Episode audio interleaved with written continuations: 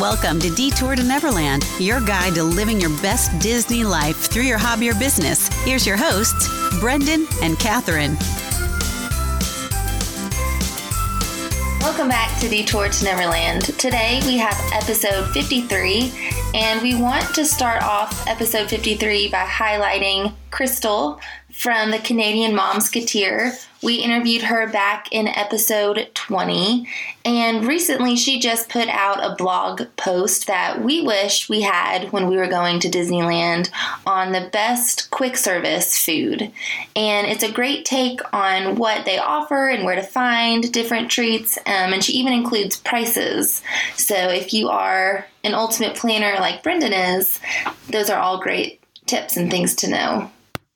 So, Brendan, I'm going to turn it over to you, and you can introduce our guests for today's episode. Yeah, so today's episode is really exciting. Three hilarious, really fun guys to chat with. We have Jonathan, Joshua, and Ryan from the Magnetic Flux Co. You can find all of their individual Instagram handles in our show notes as well if you want to connect with those guys. A couple things to mention before we start. These guys are so cool because this is the second time we recorded this episode with them. They were troopers. We had some technical difficulties, and anyone really who works with technology can probably feel our pain when we say we recorded the whole episode the first time. Literally, probably within the last 3 minutes of us recording, we're about to finish up. The whole thing just shut down. When we don't even know where. It's probably floating around somewhere on some cloud in the internet, but we lost it. And they were so kind to do it again and give us some more of their time. So we are so grateful for that. Yes, absolutely. But going along with that, because we had to record it again, we used a different platform. And as you can imagine, one thing led to another. The quality for this episode is going to be a little bit different. You're going to hear some background noises, some scratching, some typing, things like that. So I just apologize for that and hope that you guys can bear with us because it really is great content that we're able to have with these guys. Yeah, and I think because we got to spend so much time with them, we really got to know each other and we had a lot of fun. And, you know, we really loved this episode and we love getting to know these three guys. Yeah. So before we turn it over to the guys, the most important announcement we're going to make today. Stop what you're doing. If you're listening to this on Thursday, January 24th, go tell Ryan happy birthday. Happy birthday. At honorary_android. Spam him to death. Blast him. Tell him happy birthday. Yeah. It's amazing that it worked out this way that we're dropping it on Ryan's birthday, but we're so happy that it did. So, guys, we'll turn it over to you, and you can tell us a little bit more about Magnetic Flux Co. and what you guys have been up to. So, I've been going to Disney for pretty much my entire life. When I was 2 years old, I went to Disneyland for the first time. Don't remember a thing, but I have pictures to prove I was there. Had annual passes on and off my whole life, and when I was in high school was when I started really getting into the history of the parks and, you know, how they were created, why they were created, learning about the people that built it, the artistry that went into it.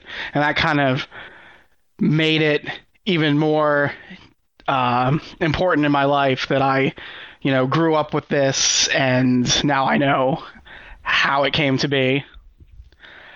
And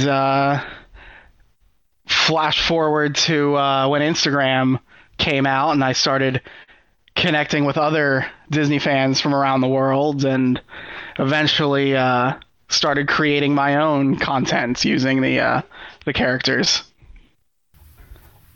Do you want to throw in how you and Josh met and then I'll go into the rest? Sure, yeah.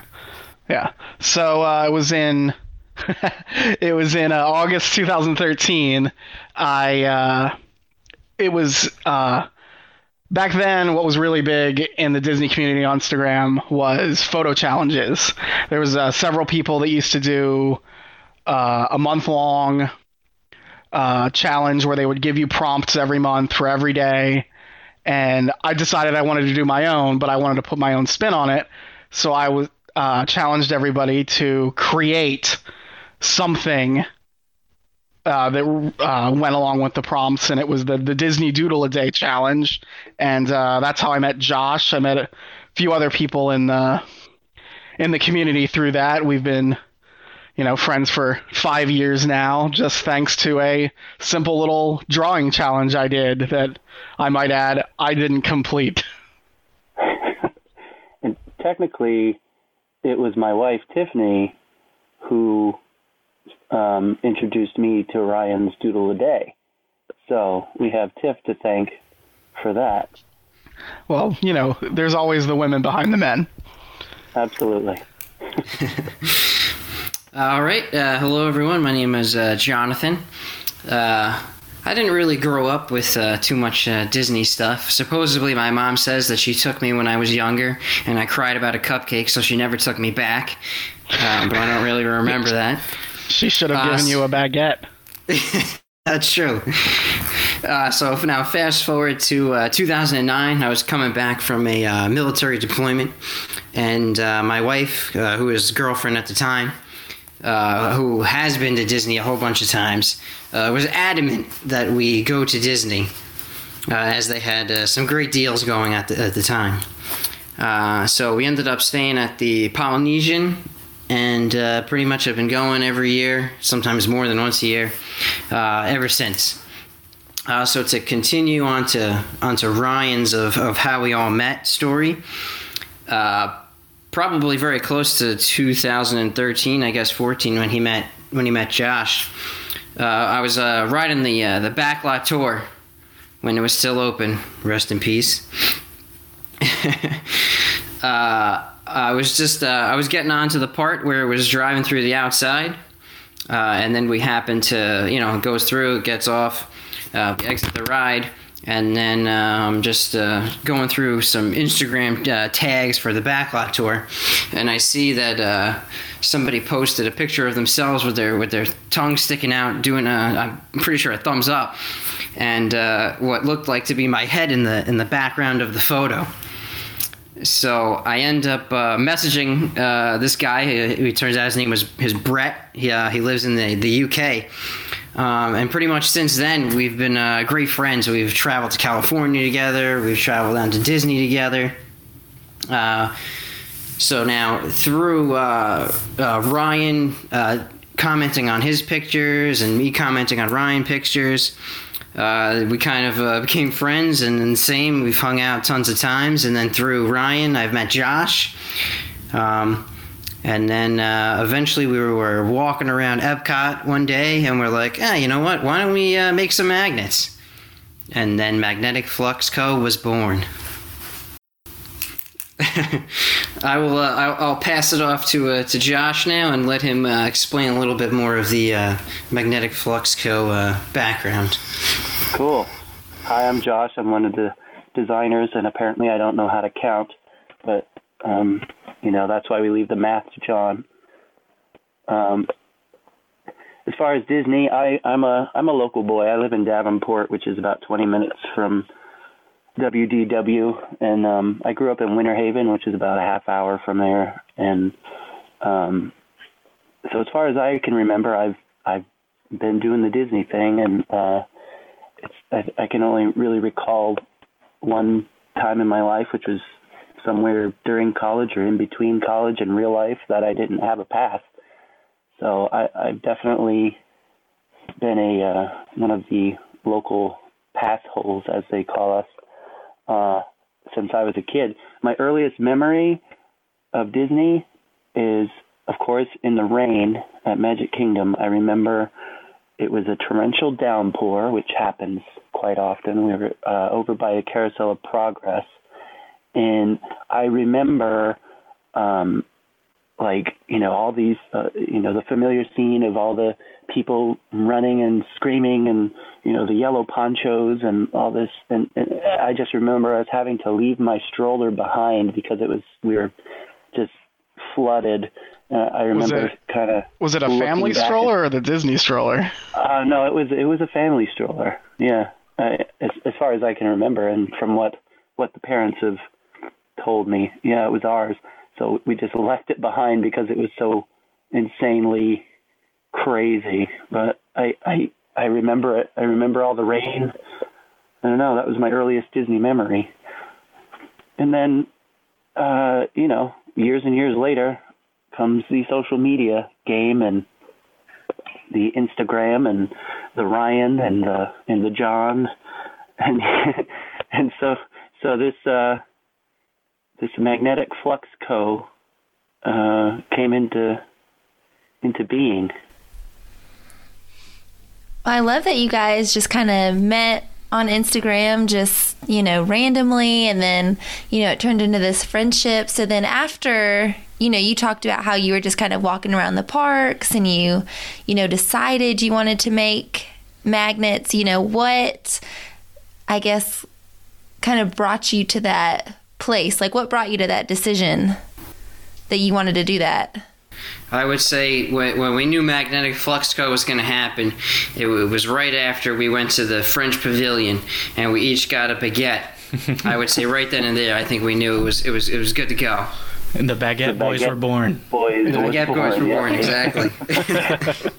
Yep. Since all three of you are contributing your own designs, putting things out there, has design kind of always been something that you guys have been interested in? Has it, just a hobby that you enjoy doing, and being able to put those in magnet form is just a new medium to be able to do that? So I started doing designs basically for myself. I was always interested in art. When I was a kid, my family used to say, "Oh, you really love Disney. You should be an animator." And the thought of just constantly drawing the same character over and over and over again never appealed to me.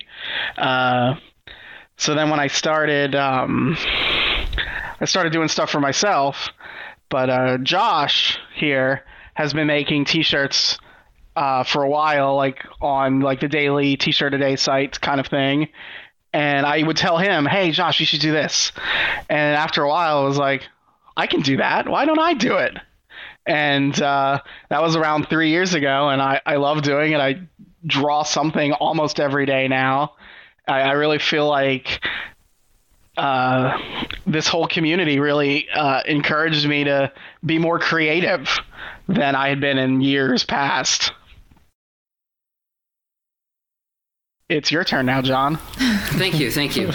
I would say my story is kind of very similar to Ryan's. I've always kind of... not like hand drawing, but I've always been into computer art, and I've had the first version of Photoshop since it came out, and up until we got the new one now. So I'm good at more editing stuff, and editing images and clip art and those type of things. I've kind of found my niche in orange bird designs and anything that involves any type of baguettes. But I'm trying to branch out into some other things, and working with Ryan and Josh, who both come out with such amazing things. It's definitely encouraged me to do some other stuff. Mm-hmm. Like bagels or croissants? Maybe some croissant. Bagels too. Why not? And I'll pass it off to Josh now. I've been interested in art since I could pick up a pencil. It's just something that's been in my blood, I guess, since I was little. But I'm a visual arts teacher at a local performing arts high school here in Lakeland, Florida, which actually I'm an alumni of. So I was the first alum to come back and teach, which is kind of cool. They still haven't named a building after me yet, but we'll get to that point sometime. So shout out to Harrison Arts, because they're all listening, I'm sure. I'll tell them too. But yeah, I went to art school, and I was actually a photography major, and then ended up getting a degree in photography and then in filmmaking. And but I never lost my love for traditional art, and of course throughout that time in the, early 2000s when the digital age was really becoming the digital age we all know and love. I discovered, Photoshop and Illustrator and the joy of Adobe and working digitally. So I kind of slowly transitioned from that traditional art to the digital art. And like Ryan said, I had a lot of work out there in those T-shirt a day sites and places like TeePublic. When TeePublic opened, I was on there, and we've all been there since. It's a great outlet for creative designers who just want to express their love for all things geeky, and especially Disney fans. So yeah. Mm-hmm. So then, you kind of already mentioned that you do a lot of Orange Bird. So like in addition to Orange Bird, where do you draw your inspiration from? I kind of just, whatever I see, if I'm watching TV and there's a show on and there's a quote or something that just kind of sticks out to me, I'll always write it down. I always keep a little, I call it an art notebook, I guess you could say, always by me, where I can just write it down.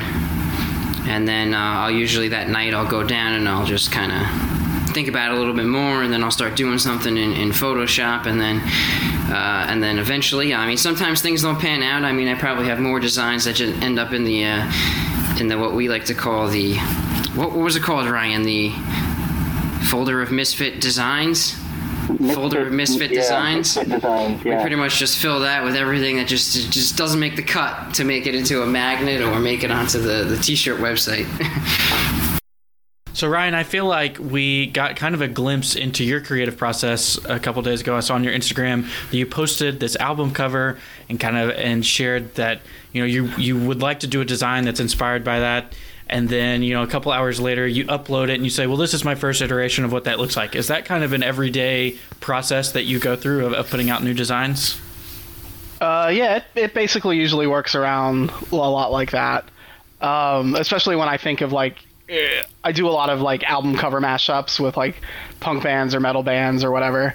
But usually when I'm at work, I'll be thinking of something I want to do, and I'll have it fully formed in my head, and when I get home, I'll sit down and try to make it happen. Some things kind of don't work out, so I'll put them aside. But yeah, I do. I usually have a kind of a picture in my mind of what I want, and whenever I do get a block and I haven't made a design in a while, I'll go to the park and I usually get some cool inspiration. I have a t-shirt that says scare, the Dare program t-shirts. It says scare to because we care about Monstropolis, and I was at Magic Kingdom one day and saw a guy wearing a Dare shirt, and I'm like, how do I turn that into Disney? That's awesome. Josh, what does that kind of inspiration to paper process look like for you? For me, puns are a big deal. I love wordplay, and so a lot of my titles, especially titles of my designs, kind of play into, the puns and the plays on words. I have a Pittsburgh Penguins logo mashup, but it's a porg, and I just called it Pittsburgh. Stupid stuff like that, and. As far as the designs themselves, I'm, like I said, I teach graphic design, I teach visual art and design at a high school level, and we have, so I kind of sometimes get to use my design aesthetic to teach them, which is kind of cool, and I find a lot of inspiration from just vintage design and, classic design. Old posters, old movie posters, and logos and typography and logo design. I love old dive t-shirts, dive bar t-shirts. I have several. Actually, the very first design I ever did for a T-Shirt a Day website was the Raiders of the Lost Ark one, the Raven Tavern, which I based off of just old dive bar T-shirts that just have the name of the bar and where it was and the, you know, when it was established. So that's kind of where I come from. But you know, definitely the parks bring big inspiration for all of us. You know, if we're feeling kind of low on design gas, you know, a trip over to the parks is one thing that'll really get us going again. Mm-hmm. That's awesome. John, I want to circle back to you. So you talked a little bit about your Disney history. Orange Bird is kind of forgotten by a lot of casual Disney fans. What kind of attracts you to that character and wanting to, you know, put out so many different iterations of different costumes and ways that you can present him?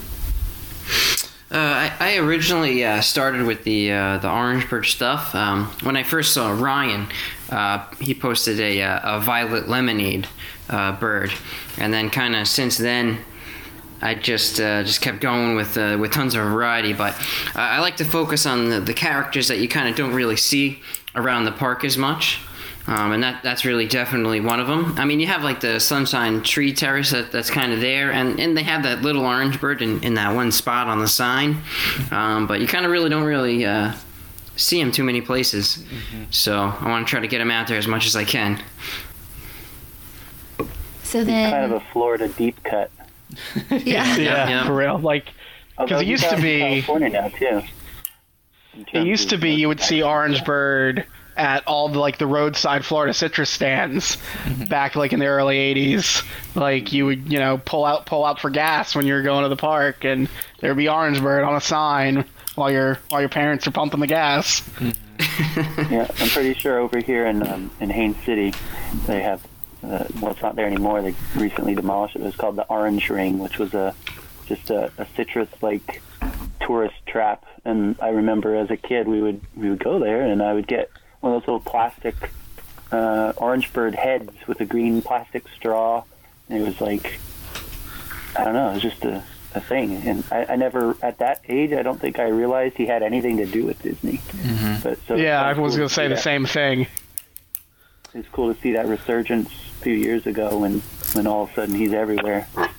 Yeah, we saw him on some merchandise in Disneyland, which I thought was a little strange, but mm-hmm. I mean, I'm glad that the Disney company and especially the merchandise division are accepting him and putting him on more stuff. That's awesome. Hopefully, I guess it kind of defeats, John, your purpose of having the underknown characters, but still good for him to get the press that he deserves. Yeah, that's true. Before he became real big here, he was big in Japan for like years. Like, they were putting him on merch there because, you know, he's super cute and kawaii. Like, Japan was all about Orange Bird, and then they're like, maybe America will like him again. Which was the opposite of Duffy. We tried it here, and no one picked up on him. And we're like, no thanks, I'm going to go meet Donald over there. I don't care about this little bear. Mm-hmm. And then they sent him out there to Tokyo, and he's huge. Well, now it's like the moment that they made exclusive, you know, with Olu being exclusive to Aulani. What's the one that you like so much, Catherine? The bunny. I don't know the name. Yeah. Now that all of Duffy's friends have their exclusivity, yeah. I feel like that's just propelled them to a whole new height. So Disney knows what they're doing by making things exclusive or limited release, that people yearn for those types of things. Yeah. Especially with the way social media is. I mean, you can go on like Instagram now, you can see everything that they got in Japan, everything they got in Hawaii, so it just makes people want it more. Mm-hmm. Gelatoni. Yeah. Gelatoni. Gelatoni's the cat. That's the cat. Yep. It's Stella Lou. Yeah. I think that's the rabbit. Stella Lou, is that right? The rabbit. That's it. And then Shellie May is the girl, the bear. Girlfriend, mm-hmm. Yeah. I'm going to have to look up Stella Lou now. And Cookie. Cookie is the, Cookie, I think, is a dog? Yeah, I think that's right. There's a dog? I want to say there is. Like a little. I don't know. I love that turtle though. I want to dress him up like a ninja turtle. Yeah, we didn't really know much about. I mean, we knew about Duffy and Shellie May for sure, but when we went to Aulani, we had no idea about the others and how exclusive they were, and we saw Gelatoni just kind of in passing. We thought about buying him, but we didn't. And we didn't realize until we got back that he was an exclusive to just Alani and just Tokyo. And there was no other chance to get him unless you're going to pay a crazy amount of money to get him shipped here. Yeah, and they're already, like, I mean, I was amazed just for a tiny little, like, keychain. Duffy or one of his friends were, like, incredibly high-priced. Mm-hmm. It's like gold out there, man. Yeah, for sure. So, you know, in addition to Orange Bird, you guys have a lot of other really cool designs. So if you each had to pick one design that you were the most proud of up to this point, what would your pick be? Do I have to go first? Is it me? Yeah. Are we doing it the order? So I have to go first? Yeah, because Ryan, John, Josh. Ryan, John, Josh. The one I'm most proud of. Oh. I mean, I love like all of them. I love how they come out in my head, and they'll be perfect on the page. I think the Violet Lemonade Bird might be my favorite one, because we were just walking into the park one day, and I was like, man, I love Violet Lemonade so much. I was like, why isn't there like a Violet Lemonade Bird? And my girlfriend Ashley turned to me and said, you're doing that. And we got home from Epcot that night, and she's like, for real, like, you can't go to bed until you make Violet Lemonade Bird. And I made it. I posted it the next day, and it, like, blew up. Like, that was one of my most successful designs, yeah. Actually, my biggest seller is a shirt that just has plain black letters, and it says "Okay," but I still call it MGM, and has the Earful Tower on it. And like, I haven't posted it yet, but my top 9 pictures on Instagram are all people wearing that shirt. That's awesome. Yeah, I always think it's. Oh, sorry, it's not my turn. I've jumped out of order. Whoa. Yeah. I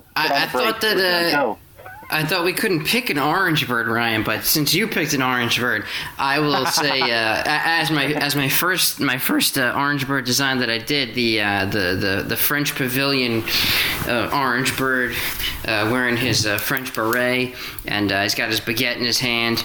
That was definitely one of my favorites.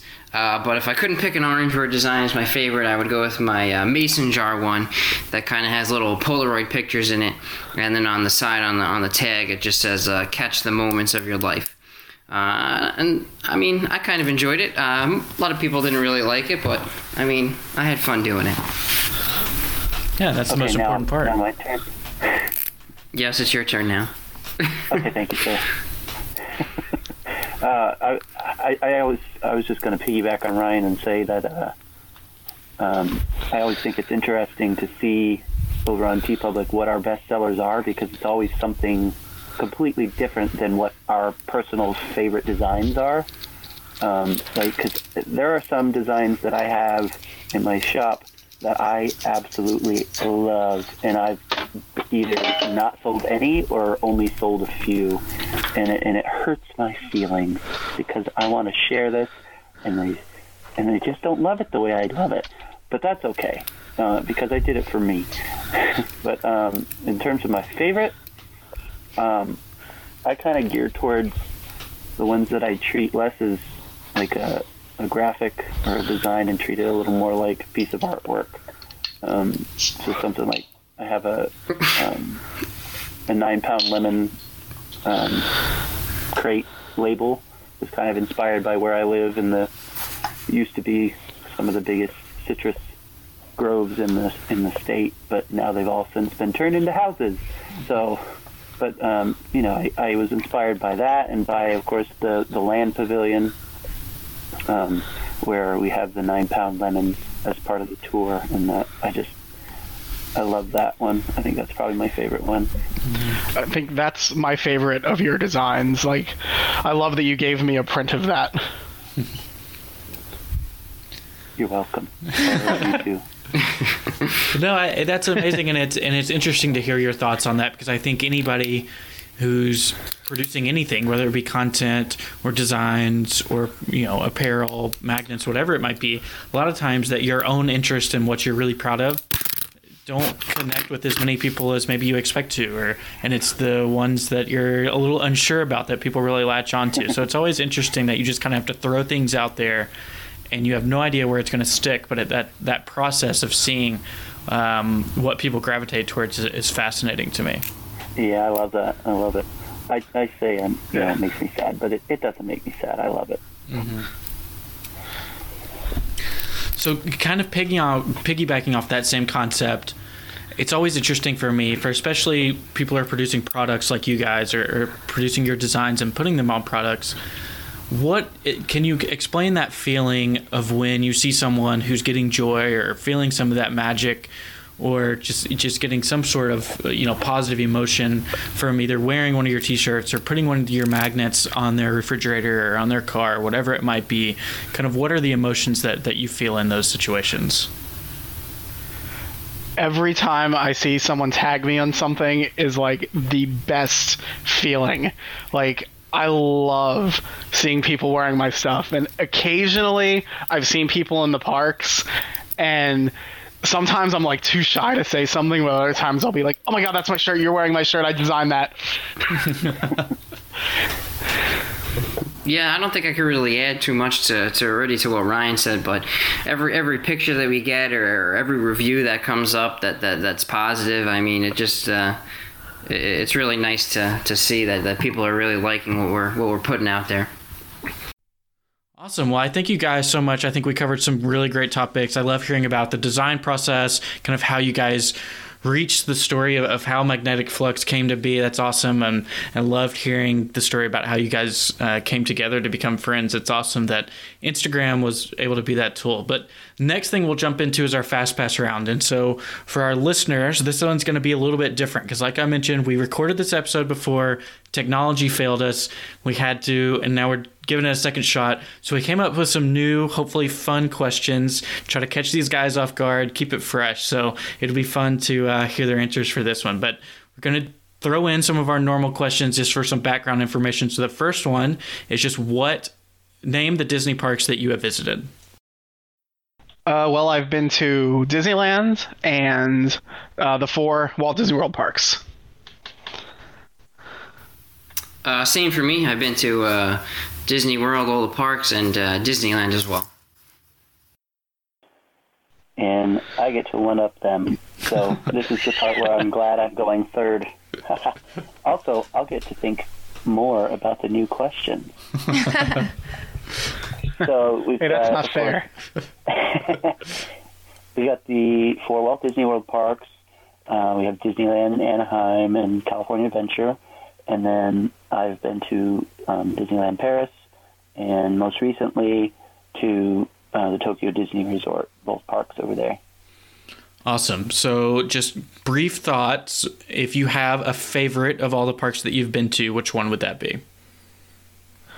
Well, for me, since I don't remember Disneyland, because I'm sure that whenever I make it back there, it will be my favorite. Magic Kingdom would be my favorite of the current, in my memory, parks. I also want to mention that as much as I love Epcot, nothing will beat the Epcot of when I was a kid, and all the original attractions were there. But I'm really looking forward to what we're getting at Epcot. So Magic Kingdom and Epcot in 1985 are my favorite parks. Disneyland. I really like Disneyland. Would I put it as my favorite though? I don't know. I love going to Epcot. I love going and getting a baguette from France and then continuing to walk around the rest of the countries. So I'm gonna stick with Epcot as my number one park. And I have to say, Tokyo Disney Sea, just because it is indeed the most incredible theme park experience I've ever had, and I know I've heard from many others the same. But then you can't really beat Disneyland just because of the fact that that's, you know, Walt walked there, and we can't say the same here. But Disneyland is a very It might be a first or a weighted second. I don't know. One of the things that I want to cover in this alternate fast pass round, if you will, is kind of forward thinking, because I know you guys stay very up to date with the news and things that go along with that. So, Josh, I'm interested. The huge expansion coming to Disneyland or to Tokyo Disney. What are your thoughts on that? Do you think that the new gates that they're going to put into Disney Sea match the theme? Do you think the Imagineers will have a tough time building those transitions? Kind of, what do you think that will fit in that part? Well, I know the Beauty and the Beast portion of the park is going into Disneyland, and I think that will be, you know, at home there. And I'm really excited for it. The footage that dropped a few weeks ago, just seeing all that is it's incredible. Exciting. Super exciting. I mean, it's literally just watching an animated character in real life. It's amazing. So I'm really looking forward to seeing that. And we do have a plan to go back in 2022. So it's happening. 2022. John, yep, John's he's on board. He's coming too. We've committed. We have committed. I'm sure the Imagineers. I mean, I don't know with the Oriental Land Company how Imagineers play into that, or if they have a different title there for the people who are responsible for theming and everything. But I feel like in Hollywood Studios, that's going to be a tough transition. I'm sure they'll do a great job between kind of the Muppets area, and if that really is the entrance to Star Wars Land, to Galaxy's Edge. But I feel like in Tokyo Disney Sea, I mean, if they really are putting on a Peter Pan area and Tangled, and I think it's Frozen is the other one, kind of how that will fit into a park that does not have as much intellectual property kind of rampant in there. Right. I kind of feel that might be... similar to the outcry of, you know, oh, don't touch Epcot, you know, don't put IPs in Epcot. I mean, I hopefully not to a larger extent. I mean, because Disney Sea has an entire Little Mermaid land, which is amazing. And I mean, so I can kind of, in my head, having been there, kind of picture what that might be like to have a whole, you know, Frozen section or a whole Frozen or a whole Tangled section, and so I think they'll. I think honestly, all of us will. Once it happens, I think we'll all be okay with it. Okay, so you ready for some new questions? Ready. Okay. I'm fine. I'm going third. So, which Disney character are you most alike? Oh, that's a good one. What Disney character? I actually, someone posted a thing on Instagram about that recently, and I said I'm most like Rolly from 101 Dalmatians because I'm always hungry. When you say Rolly, I think of puppy dog fouls. I think of Rolly Crumb. Normally when I hear Rolly, I think of Rolly Crumb. Yeah, that's no, that's where my mind went. Definitely Rolly Crumb. I was going to say Roly Poly Oly, but I guess that's just the 90s kid in us. Was that a Disney thing? I think it was Disney Junior, wasn't it? Yeah. Yeah. It was. All right. I can still sing the same theme song right now. Yeah, I probably could too. That is a tough question. I mean, I've recently been told that I sound like a newsy person, so I mean, I guess I could go with that. 100%. But I'd like to think I'm a little on the Swiftie side, like maybe Robin Hood. All right. That's a good choice. Okay, so I kind of have, there's like four that I kind of identify with, four characters. Whoa, that you can't pick four. Well, I can't pick one. But, I say Marlin from Finding Nemo is one of them because we're. Oh, that's a good one. That's a good one. Yeah, we're both overprotective dads of an only child, and you know we both tend to tell terrible dad jokes all the time, and that don't always, you know, end up where they should. And, oh wait, can I change my answer? I just thought of a better one. Some will say that I'm very similar in some ways to Gaston. Who says that? Because you fall off buildings? I have one friend named Scott who would 100% agree with that statement. Are you especially good at expectorating? I mean, I like to consider myself super good looking. How many eggs do you eat for breakfast in the morning? Only two. You're covered in hair. That's it. I don't have good flowing hair locks, though, like Gaston. I guess you could assume, since Gaston's French, he probably enjoys a good baguette, though. Oh, definitely. But without butter, though. No butter. Oh, yeah. Here's the no butter. I made that mistake. When we all became the baguette boys, we went to France and got the baguettes, and these two guys over here decided they weren't going to tell me you're not supposed to eat the whole baguette. And well, I saved half of mine for Ashley. And yeah. I did have two. One for now, one for later. And I just devoured the whole thing then and there. And apparently I used too much butter because I didn't feel too good afterwards. I also feel like we mentioned this in the previous Lost recording, but John has a specially made case, like a zippered bag that he can wear that holds a baguette. The bag, yeah. So he can, a sling bag. He can walk around the World Showcase eating a baguette while knowing safely tucked away in his baguette bag is another one for later. My main question is it quick draw holster? Is it insulated? I wouldn't say insulated, but it's definitely got some good cushions, whereas if your baguette was to fall on the floor, you would know it's protected. I just didn't know if it was one of those, like, Pizza Hut delivery bags where it's got like the, you know, to keep it warm. Can you plug it into the cigarette lighter of your automobile? No plug-in necessary. You want to know my other three just because? Yeah. Yes. I won't go into it. I'll just tell you. There's a little bit of Genie in there. There's a little bit of Bernard from The Rescuers in there. And there's more than a little bit of fear from Inside Out in there. So those are my four. I feel like you're very self-aware, and that's a good thing to be. Oh, thank you. I thought you were going to say Indiana Jones. I'm kind of disappointed you didn't. Well, yeah, I was thinking Indiana Jones, too. Listen, also on the Lost episode here, you guys told me that Indiana Jones is not a Disney character officially, so... Not until they make that fifth movie. Not until Shia LaBeouf reprises his role. Shut your dirty mouth. Mutt Williams and the movie of gold. So Catherine and I were debating beforehand. Just do it.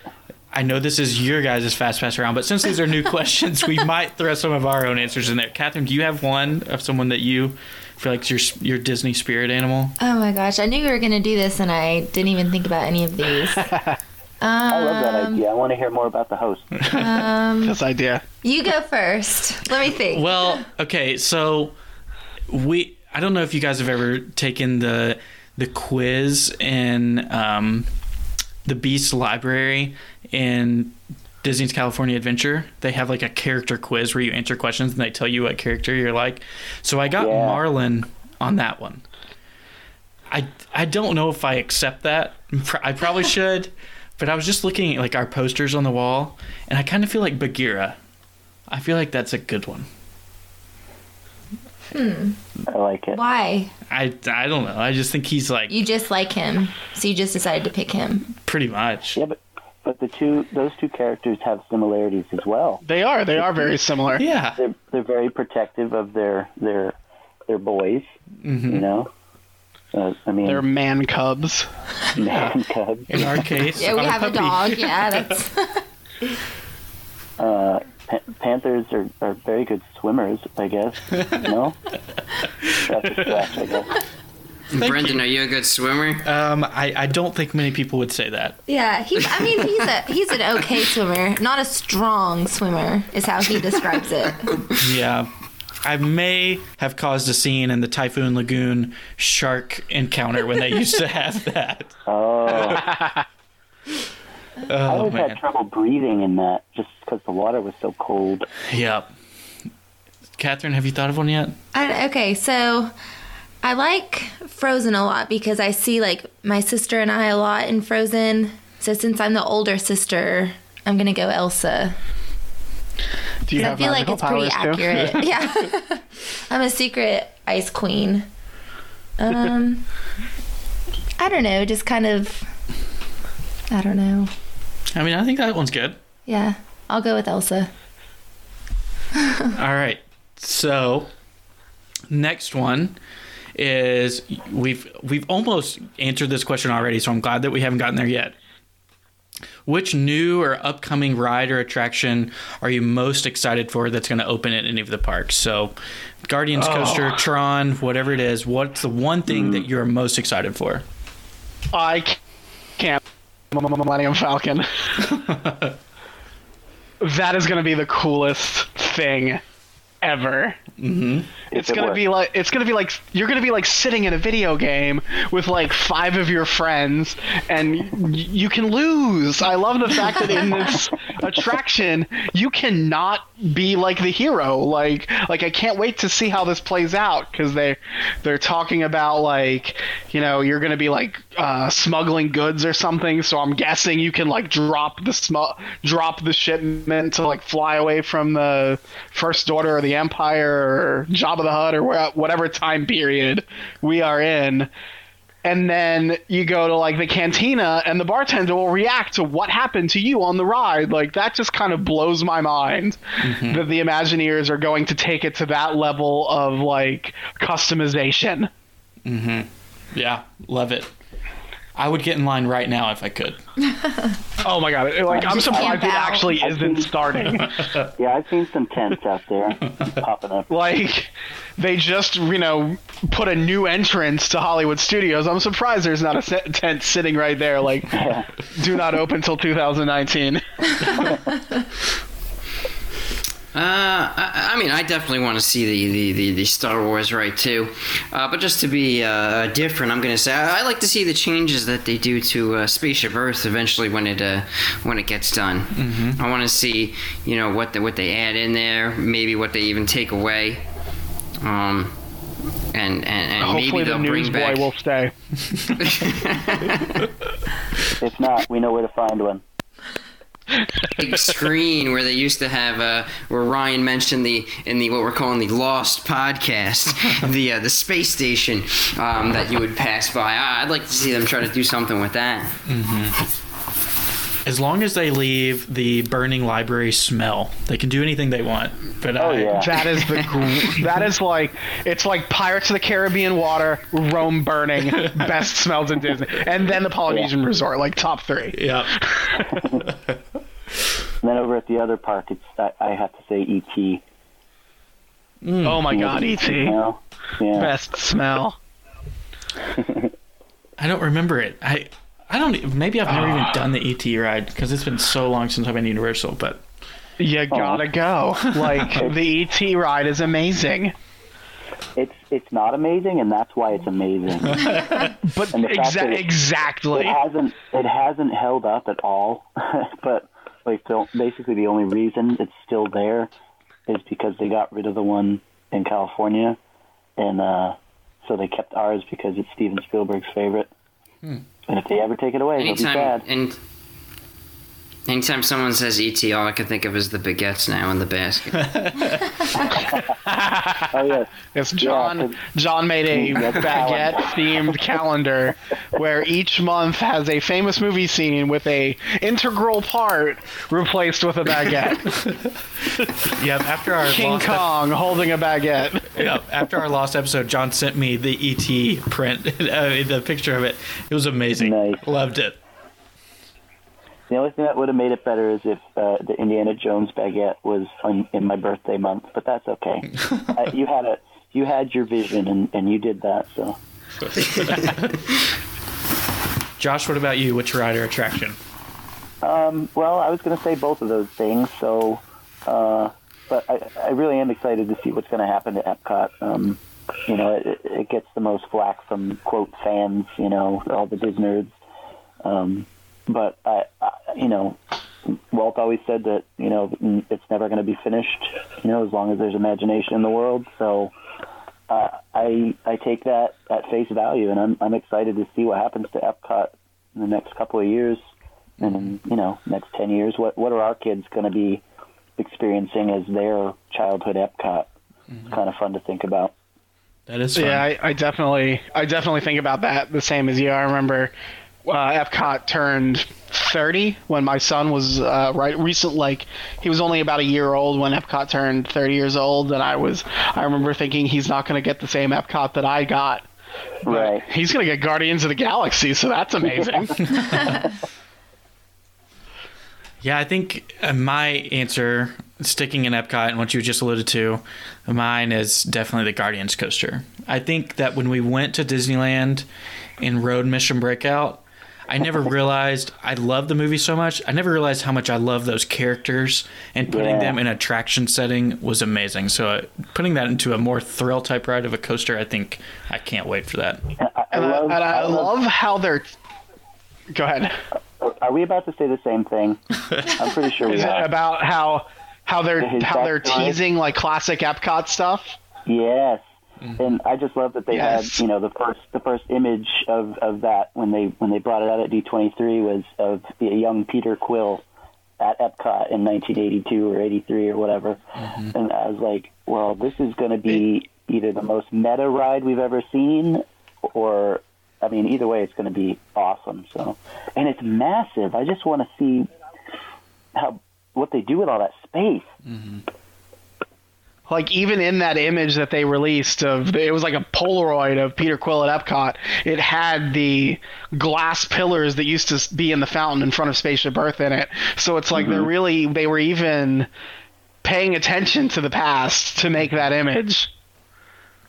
Yep. And because I'm also a comic book nerd, I would like to mention that in a Guardians of the Galaxy book, Peter Quill has mentioned Epcot Center before. Really? I did not know that. It might have been the tie-in because they did a comic. They did just a one-shot issue that was based on Mission Breakout, and it might have been that issue where Peter Quill mentions going to Epcot Center. Mm-hmm. I can't remember who. One of you has been to Paris, right? To Disneyland Paris? Yeah. Did you ride Josh? He's a world traveler. Did you ride Crush's coaster when you were there? I was there in 2006, and it was being built. That was being built at the studios, and the Tower of Terror was being built at the studios.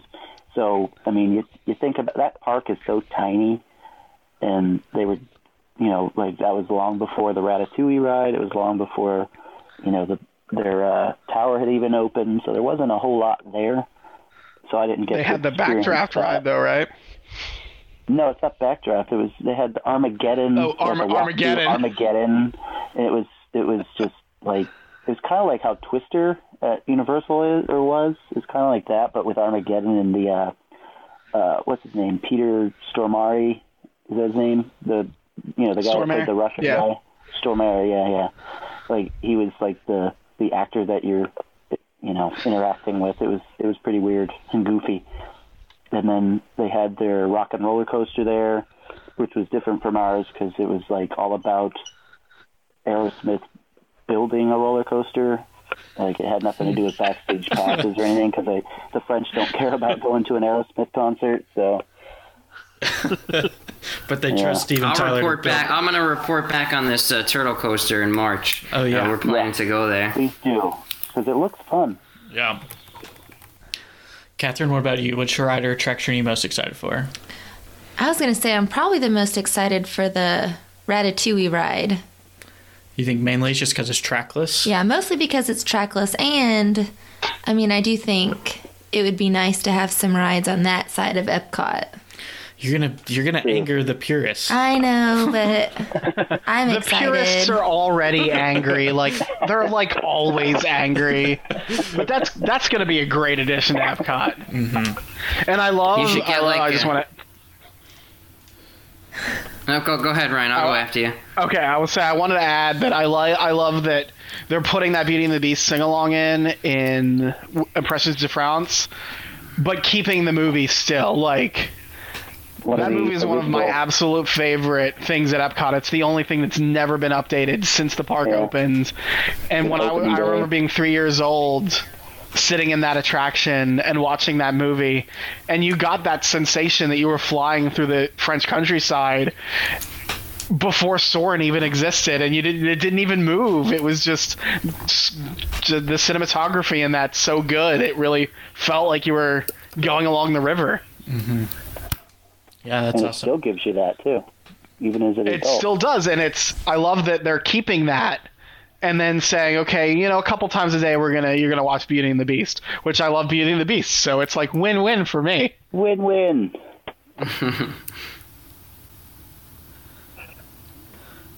I was just gonna throw in. I don't know if anybody's been to Hershey Park on their factory ride. Whenever I think of the Ratatouille ride, I mean, there's definitely got to be some type of food involved on that ride. So I mean, after you get off, maybe you get a little piece of baguette, maybe some spaghetti or something. A sample size. Oh man, a mouse size. Call the imaginary. That Hershey Park ride. Yeah, the trackless thing is pretty awesome. That we're finally going to get. Mm-hmm. Something like that, because the Winnie the Pooh ride in Tokyo blew my mind. Mm-hmm. Like, it was incredible. And now they're saying you haven't watched. No, go ahead. I was just gonna say, if you haven't watched a ride through the Winnie the Pooh ride, and even if you do, it doesn't give you the same, like, as if you're there. But. Mm-hmm. Yeah, I was just gonna say, and now they're saying that same technology, the Beauty and the Beast, is gonna be even better than the Winnie the Pooh ride, which is. Very hard to think about. Yeah. So excited. Me too. All right. So I guess the next one is, which upcoming movie are you the most excited for? Oh. Upcoming movie. That is a good one. I can tell you what I'm not excited for, and that's Artemis Fowl. Yeah. I don't think anybody's gonna go see that. I almost forgot that it was coming out until you mentioned that. Someone mentioned it at work today, and I'm like, nobody's gonna see that movie. No. Well, we're going to see Mary Poppins Returns tomorrow, and I'm really excited for that. So I'm gonna go with Mary Poppins. Yeah, it's a good one. We're gonna see it on Sunday, so we're excited to do that. I was just going to say, we might get Ryan's review if this take two doesn't, work. That's true. I loved it. I'm excited for Mulan, but only if it's going to have the song in it. The Be a Man song. Make a Man Out of You? Yes. Yeah. If it's not in it, I don't want to see it anymore. Catherine is currently karate chopping over here. That's my favorite song. I listen to that one in the car all the time. Yeah, that's a good pump-up song. A lot of my students will just, like, break out in that song. And of course, I'm, like, being the nerd that I am, I'll join them. There's a I don't know if you like hard rock, like stuff like that, but there was an album that came out not recently, but maybe like last year, that it takes like all those songs.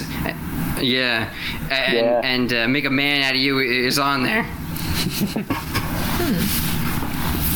We'll have to check that out. I'm looking forward to the Jungle Cruise. It's like Jungle Cruise. Oh, I forgot about that. Yeah, one of my favorite. That's a good one. Should I change my answer? No. I don't like The Rock, though. I love The Rock. What? And The Rock is amazing. The whole time we were watching Jumanji, all I could think of was, this is going to be so great. This is going to be so great, because this is just going to be like Jungle Cruise Light. So I'm really hoping that that's going to pan out the way I'm hoping. And Emily Blunt is in it. Mm-hmm. Win-win. Right. I do like her. And Mary Poppins. Of course, if ever Indy 5 gets made, which, it keeps getting pushed back, but we'll see what happens there. I'm also excited about Star Wars Episode 9. I might be the only one, but also very excited. I kept thinking we were going to get a trailer this week, but I guess they're not going to do it. They're not going to do the Christmas trailer. Still waiting for that Spider-Man Far From Home trailer, too. Mm-hmm. Where's that at? Oh, yeah. Didn't they preview that for a con or something? Catherine, which movie are you most excited for? I mean, definitely The Lion King. It's not even a competition? It's not even a competition. I'm super excited. For me, I'm torn between Lion King and Endgame. I'm just... Yeah. Oh, yeah. That's another good one. I'm just so curious on how it's going to end. We got to know how it goes. I've never been into comic books, so I don't know much of the story of how, having any clues as to maybe how it'll end. Yeah. I mean, I know how it ends in the comic, but the way the track record of the Marvel movies goes, I don't think that's going to happen. Interesting. Can I ask a question to all of you? Am I the only one that so when it comes to these live action remakes of classic Disney films, am I the only one that's like I get it, I understand that it's a new generation, it's new technology, it's great to see what they can do, but am I the only one that wasn't excited for Aladdin, and now this week with all the stuff that came out, and I'm just kind of yeah, I'm on board with you too. I'm not really too impressed with all of them. I mean, if they didn't make it, I wouldn't be disappointed. Mm-hmm. Well, I mean, they are making it, so we're probably going to be disappointed. Where Will Smith looks like Shaq in Kazam. Yeah, and it's like when you're thinking about it, because I was like, why would you give Guy Ritchie Aladdin, and then they're talking about Emma Stone being Cruella de Vil in an origin of Cruella de Vil, which is also kind of unnecessary, but this kind of Cruella de Vil is this punk rock girl that I don't know wanted to make dogs into jackets. Why isn't that the movie Guy Ritchie made? That would kind of fit with his filmography of Snatch and Lock, Stock and Two Smoking Barrels. Why do you give him Aladdin? It'll be interesting to see how they would do a Cruella de Vil, because in Maleficent, you felt empathy for Maleficent's situation. I don't know. Yeah, Cruella de Vil is so evil. I don't know how you could. Yeah, exactly. How do you? Who's gonna how do you killing puppies? Killing puppies. Have you watched that show Once Upon a Time on ABC? I mean, I feel did. That's what they do. They do all those characters on there. So I mean, how much different can they really get? Yeah. That's what the Aladdin movie looks like, an episode of Once Upon a Time. Yeah, I agree with that. Yeah. Slightly better costumes. Mm-hmm. John's just waiting for the remake of Newsies so he can get cast. I mean, if anybody knows any casting directors out there, I mean, I'm in it. I can't sing very well, but I could stand in the background. Well, neither could Emma Watson, but, they auto-tuned her voice, so you'll be fine. Mm-hmm. So next one, I'm gonna make it kind of into a two-part question. So what's one movie and what's one attraction that you just don't believe the hype, that you just don't really see the appeal to it that other people do? Go, Ryan. Okay, so it's me. So one movie and attraction. Okay, oh man, I love all the attractions. I even see the appeal of having my son, and everybody likes to talk about how much they hate the Tomorrowland Speedway, but when a 3-year-old is driving that car, it is the coolest experience you will ever have. Yeah, I'm gonna say Tomorrowland Speedway. But see, I didn't say that. I was saying I think that even has value. But a movie that Brave is I feel like Brave wasn't the movie I thought we were gonna get. I remember seeing the teaser trailer and being like, yes, epic adventure with this awesome redhead, and it's gonna be Scottish, and there's gonna be bow and arrows, and it's oh well, her mom turns into a bear. A little bit of a curve. Me and you are the complete opposites on that. I like Brave, and I hate Tomorrowland Speedway. Wait, no, I know. This is my attraction because I don't know why anybody wants to ride it. astro orbiters. Why? It's Dumbo, high in the air.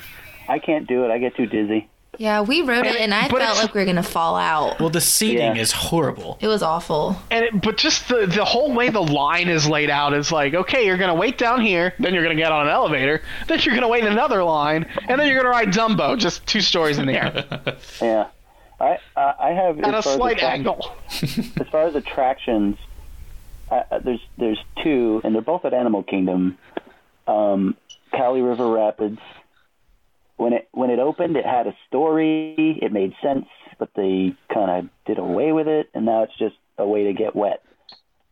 I don't get it. You know, whatever. I'd like to add to that. Sorry. I've only ridden Cali River Rapids twice. Once when it opened, and once like a year ago. I've never ridden it. I think I've only. You're done not it missing anything. Too. It's the same ride as every other, you know, water raft ride. It's the same thing because there's no theming anymore to it. Doesn't make sense.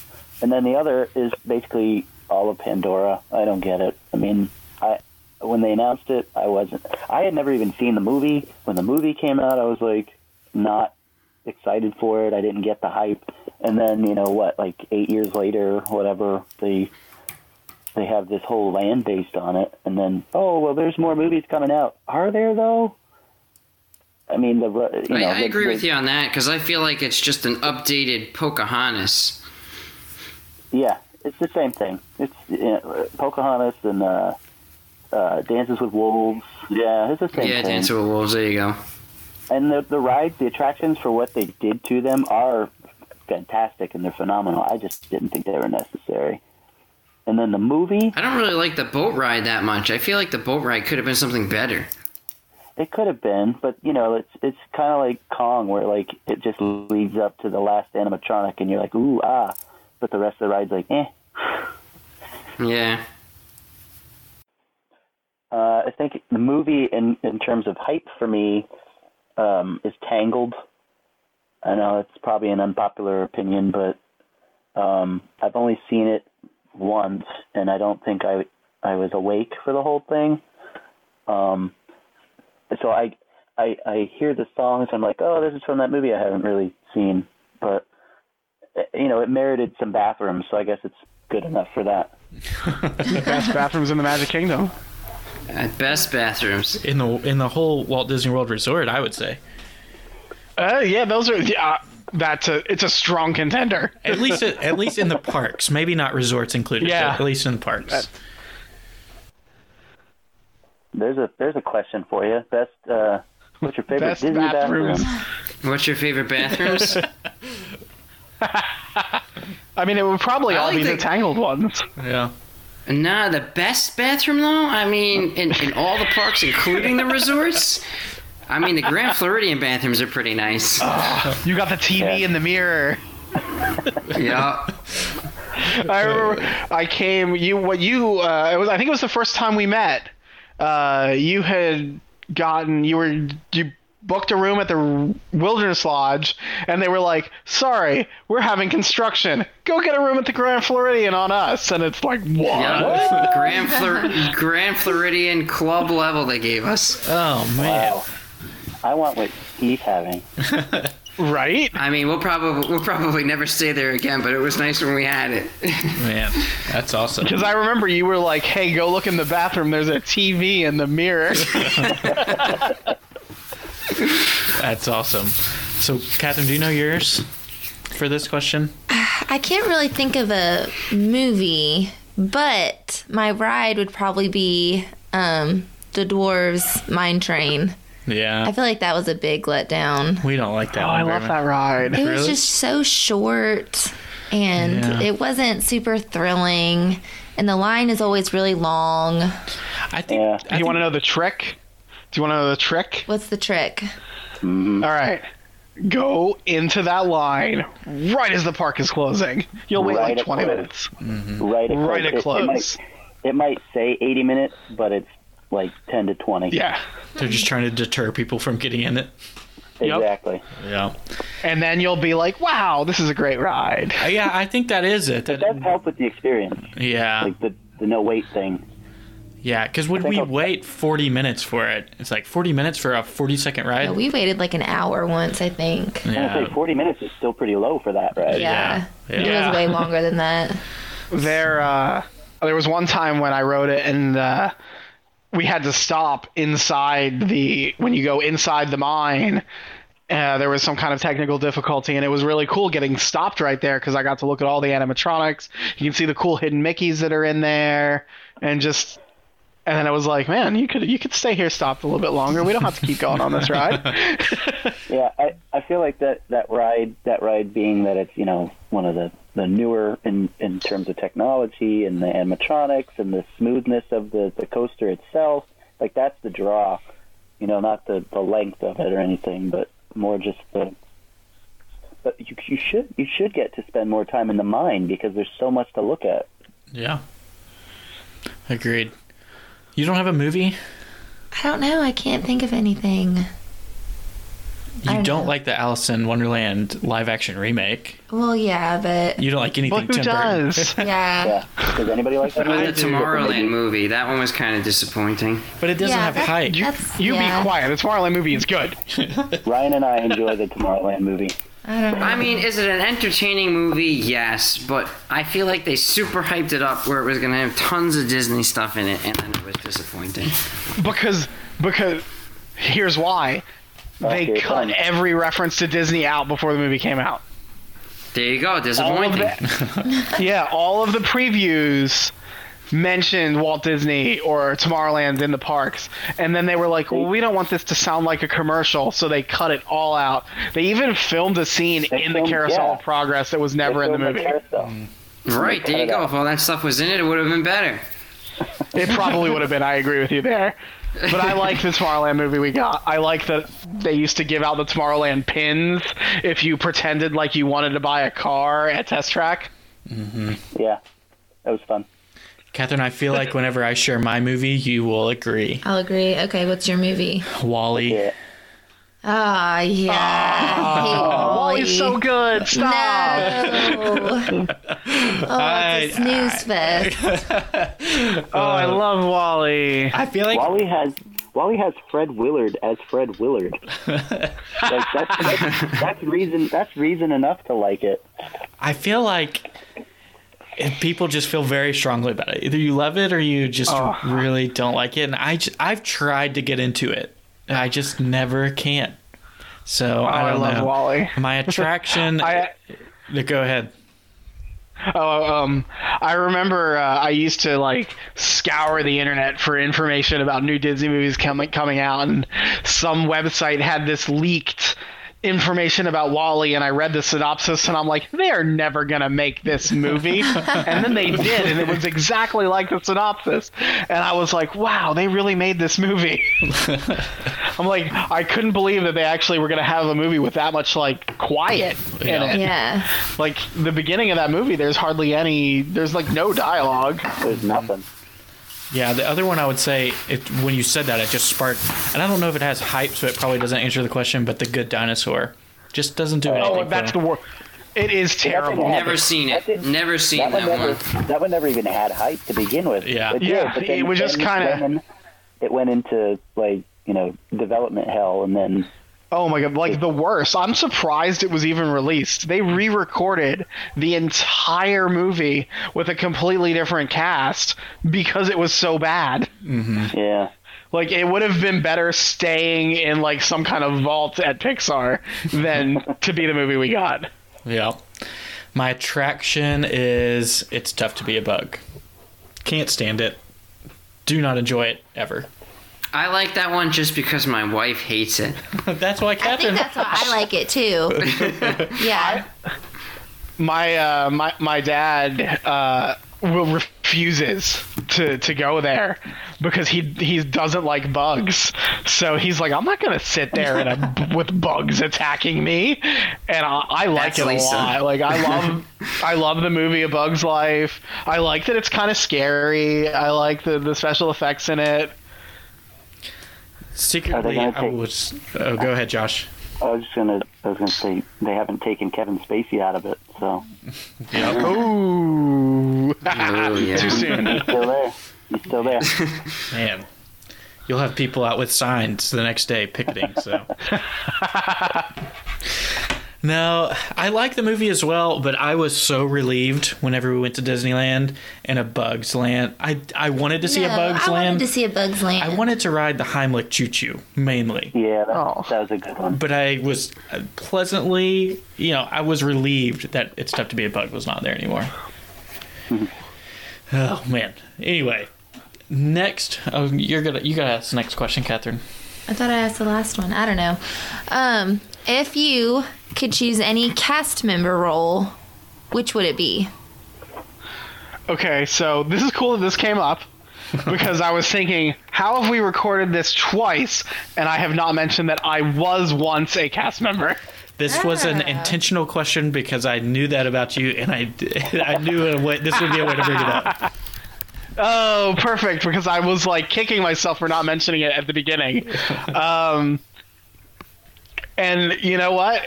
I was once a cast member, and they cast me in Attractions in Tomorrowland, and I got to work on Buzz Lightyear, The People Mover, and Carousel of Progress. And even if I could do it over again, I would not choose something different, because that experience was incredible. I love that I got to ride on two attractions that Walt had his hand in making, Carousel Progress being something that he was incredibly hands-on with and creating that. And yeah, I wouldn't do it again. I would do the same thing. I would love to work. I could probably go right now and work Carousel Progress just as good as I could 18 years ago. We're old. And I guarantee you, I guarantee you the code to open the door without the attraction malfunctioning is the same thing. Does a food place count as an attraction? I mean, I would like to work at the food place in France. I mean, unlimited baguettes. I mean, I think my French accent is pretty good. Oui. But if not, I'd like to be a Jungle Cruise skipper. Oh yeah. That'd be fun. That really has a. I think that rides a good newsy voice attraction. Yeah, I was going to say that if you don't get that, they'll probably ship you out to California and you'll just be a red car trolley driver. Seize the day. They have the newsies there and they sing. Yeah, I was going to say the same. I was going to say Jungle Cruise has always been, if I was going to be cast, I would want to work Jungle Cruise and be a skipper. But then also Haunted Mansion, to be a butler would be, fun, because you get to be in character there. If I was a skipper, it's basically just me being me, telling dumb jokes, being proud of it, but over at Mansion you get to kind of, play the part a little better. Yeah. What about you guys? For me, the two I thought about were a butler at the Haunted Mansion and then a safari guide at Kilimanjaro. Ooh, that's a good one. Have you thought of yours? I don't know. Well, we driving and talking. We always talk about... They're really driving that, too. Yeah. What we're going to do when we retire. We have, retirement jobs. Yeah.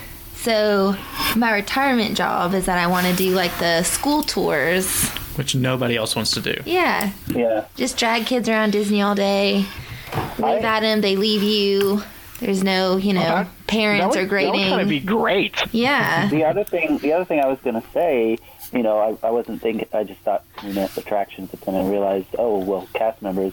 I think there's something that Ryan would be really good at too. Is if to be a tour guide, a plaid tour guide, mm-hmm. Specifically for the behind the scenes tours. The amount of information that we could tell people, and I'm pretty sure we'd be giving them their money's worth. Mm-hmm. It's kind of funny when Josh and I if we're at the parks together with people we've never been before, especially Magic Kingdom, we kind of we'll go into Liberty Square and be like, okay, quick, what do you know about this land? And then we'll just start rattling off all the facts. That's awesome. I always like to tell people if they've never. If they've never been with me before, you're getting a tour. Exactly. You're gonna know a lot of stuff you didn't need to know, but you're gonna know it. It's like, and you're gonna be happy. If you want me to shut up, you can tell me to stop, but I'm going to tell you that the shutters are on crooked in Liberty Square because they used to tie them on with leather straps because they would melt down the hinges to make bullets. Yeah. It's funny that you mentioned that because Catherine's sister is actually a VIP tour guide. We love her to death. She is filled with a lot of really great knowledge that we would otherwise not know. But she kills us every time we go with her. But she can't distinguish between like things we don't know and things we do know. So I promise on everything that I love. One time we were walking through the hub and she said, "To your right is Tomorrowland." And we just looked at her. It was ridiculous. But she is. I mean, that sounds like me because I have no. I don't remember the rides. I don't remember where things are. You know where the baguettes are. I know where the baguettes are. That's true. You'd be an excellent baguette tour guide. But if you were to ask me, like, which direction sometimes should you go to get to the baguettes, I would not remember. See, like, yeah, you actually are going south to get to the baguettes if you're going to use the directional on the compass. So, our last question of the Fast Pass round, probably the most important question we're going to ask all day. Just imagine this scenario. You go to the French Pavilion in Epcot. You get a fresh-made baguette. Where are you walking to enjoy it as much as possible? What's the perfect spot to indulge in a baguette? I enjoy just having it right in those seats outside because that's when you get the looks of, what are you eating? Because people just can't believe that you're eating a full-size loaf of baguette. And you get the strangest looks.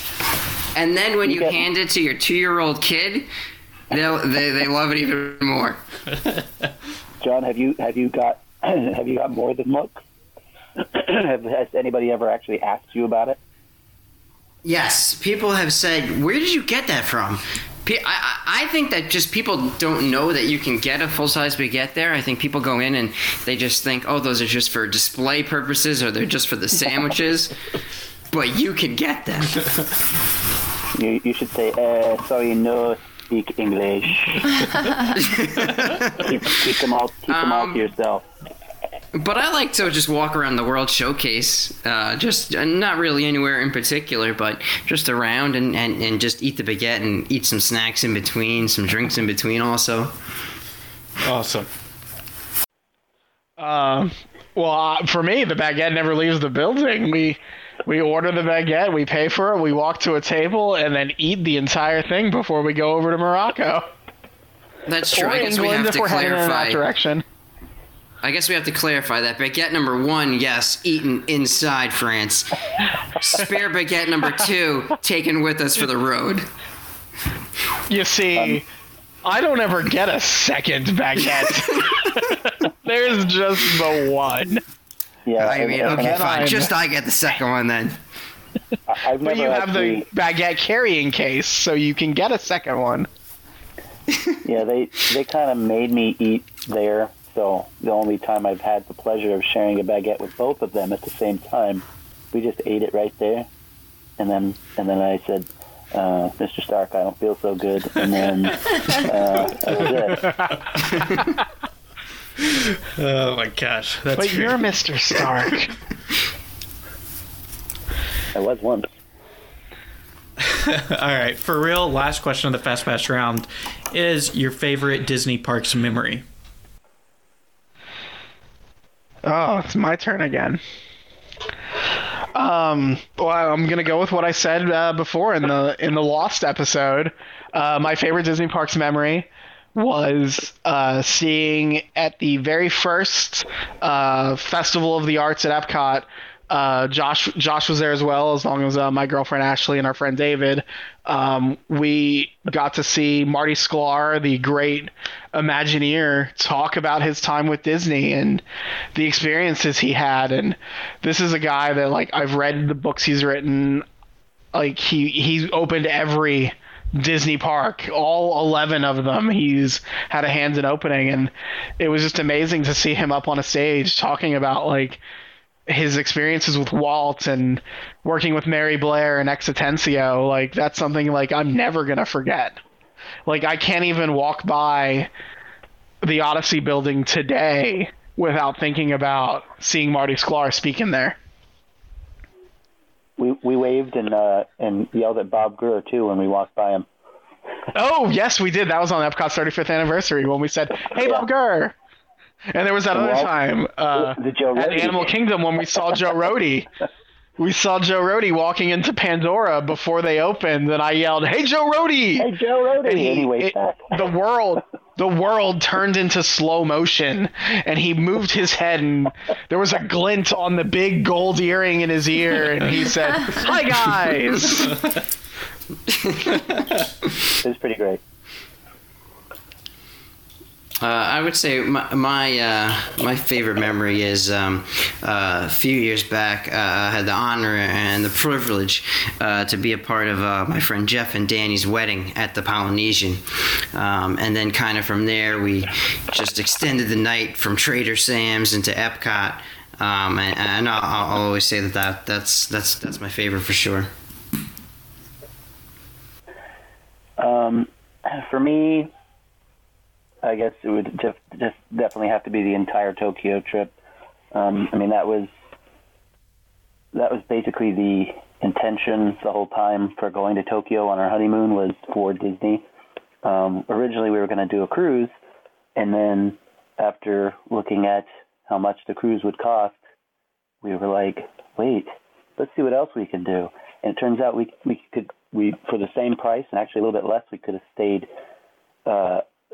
Almost 2 weeks, less than 2 weeks, but in Tokyo with like 3 nights at Disney. And so we went with that, and I'm glad we did, because it was definitely a life-changing moment. And, everything that happened in that park was magic.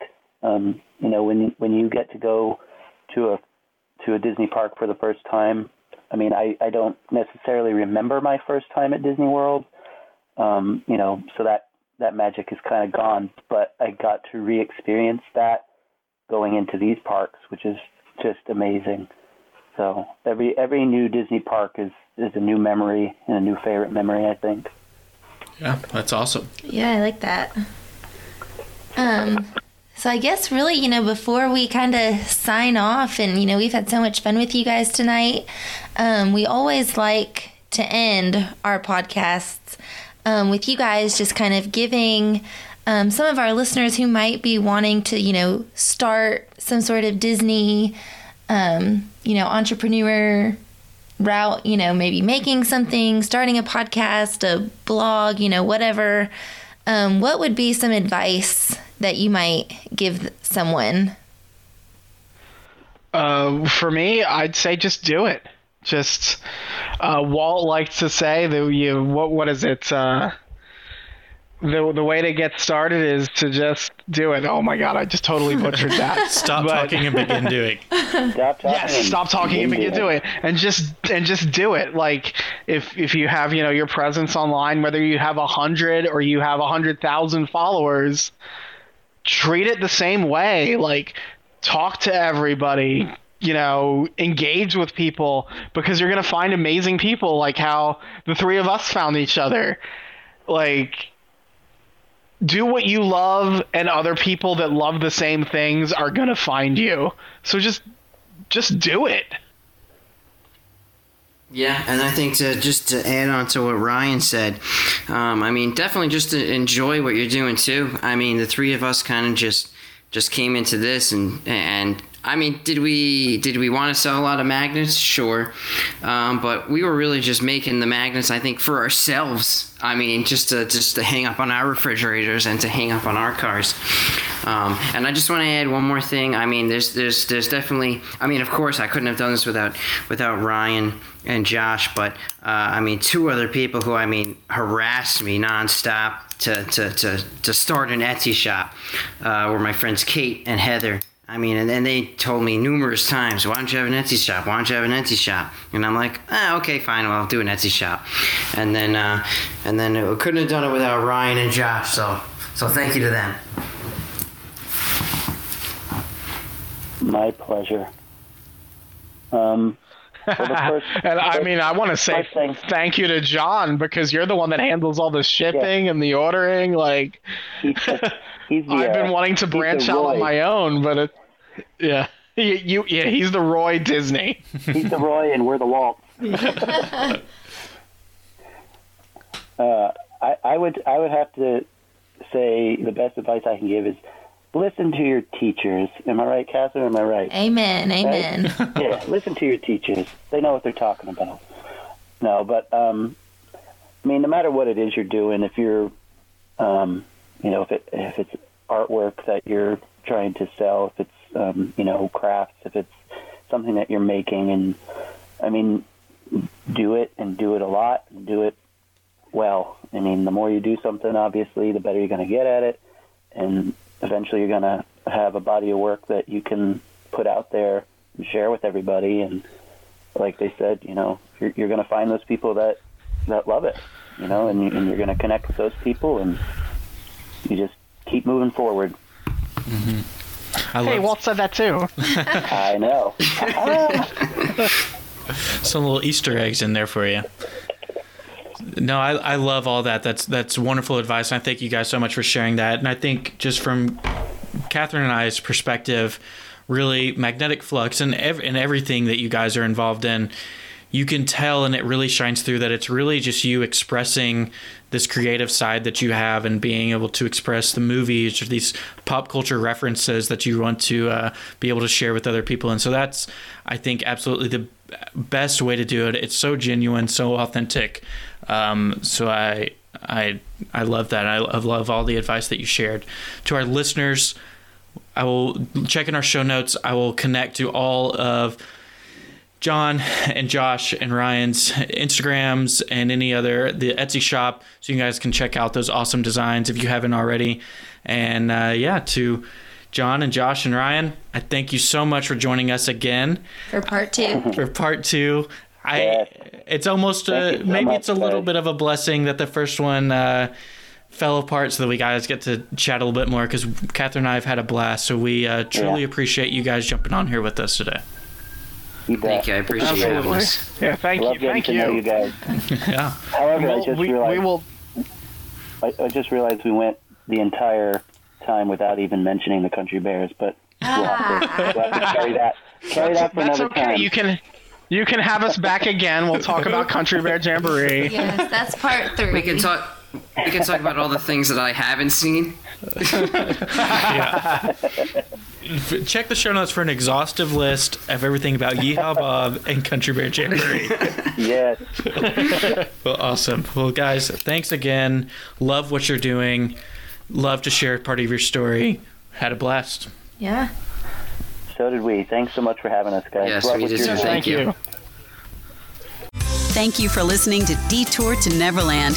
Subscribe to the show and leave a review to help more people find us. Follow us on Instagram at detourtoneverland_podcast to see our pictures from the parks. See you real soon.